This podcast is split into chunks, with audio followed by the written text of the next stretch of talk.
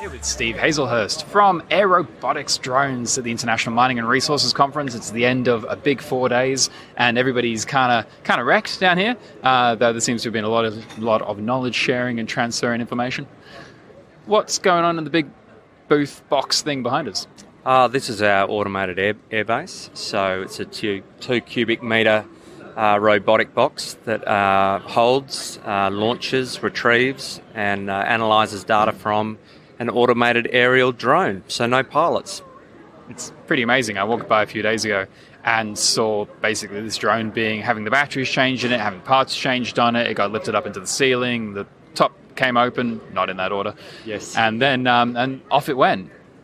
Technically, it didn't actually fly around Jeff Shed, though. I guess that's the process. True, true, yeah. So we're not we're not operational under uh, under roofs and around people. So, which is why we're mining focused. Okay, so um, it's a it's a specifically uh, built box, a bespoke box for mining corporates. Um, the ability to drop and land permanently on site, integrate with teams, and give valuable insights in near real real time uh, turnaround of data. So uh, we're able to affect and improve operational efficiency on people's sites.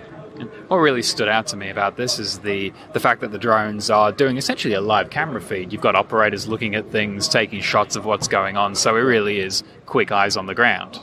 It is. Um, I think you'll be well aware that uh, mines, as they age, um, move further away from their production and, and, office areas. So the ability to constantly have visibility over your active mining pits is very important. Um, there's a lot of operational efficiency that is lost um, due to uh, unseen circumstances, breakdown of equipment, um, poor mining processes.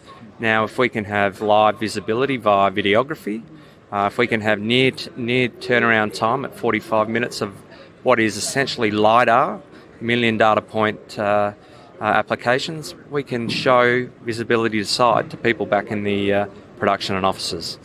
And is it one drone per box? Can we float multiple ones out of a box? Do you keep them on continuous use? What's the, what do you recommend? All right, so current state, sing, singular box uh, with a singular drone. Future state, uh, we're actually moving with our clients uh, into multiple boxes per site.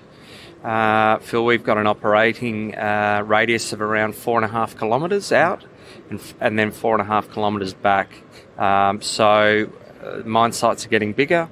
Uh, there's a lot of terrain to cover, so we're actually now b- deploying secondary uh, drones and air bases on tier one miners in uh, New Caledonia, uh, Arizona, Western Australia, uh, in Victoria, which we're very pleased about. So our first East Coast, uh, with many more to follow. And I guess you've had a pretty significant event this morning, I do believe, um, in relation to your success in the, the industry. Yeah, look, we've um, We've gone through our fourth round of funding, uh, capital raising. Um, we're pleased to announce that uh, we've had another injection of 30 million in capital, which will progress um, the future rollout and uh, modularisation of our drones. Um, we're expecting uh, a domino effect to occur very soon, so we need multiple bases available, multiple personnel. Uh, in multiple countries. So that 30 million will be um, essential in, in bolstering that opportunity.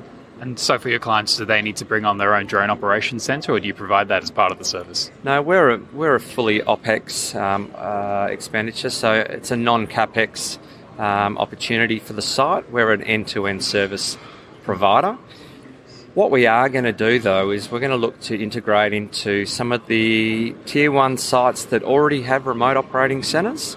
Mm. Um, our ability to service within their platform will now allow even faster sharing of data and modeled data. And we've been speaking to Acura about their transmission technologies, um, bringing enterprise grade carrier services to mines. I was just having a chat with Transmin about um, their remote operations for uh, rock breaking.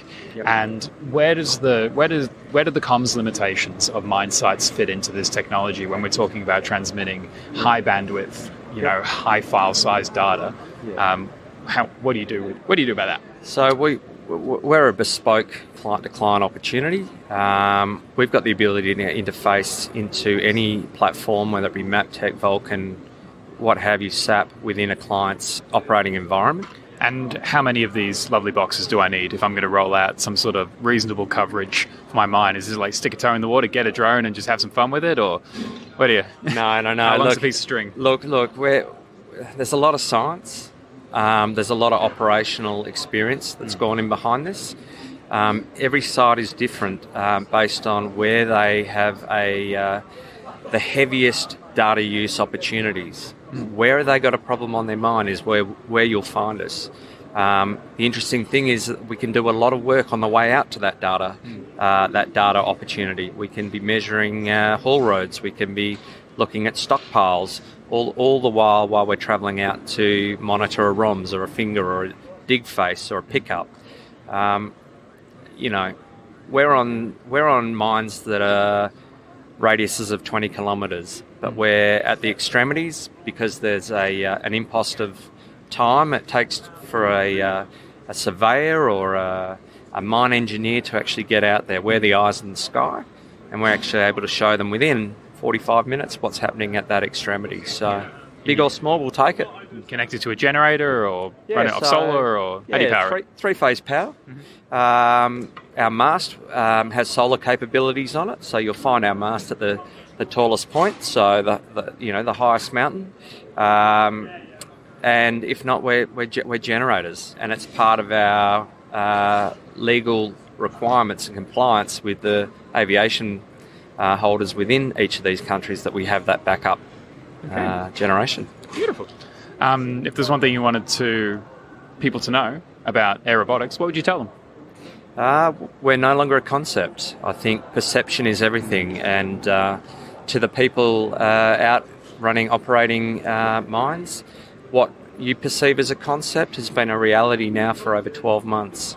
Um, we've been working in with long budget times um, with our um, tier one and two miners, and we're now starting to see that early 2019 we will have a massive deployment of these. Um, it's not, it's no longer pie in the sky.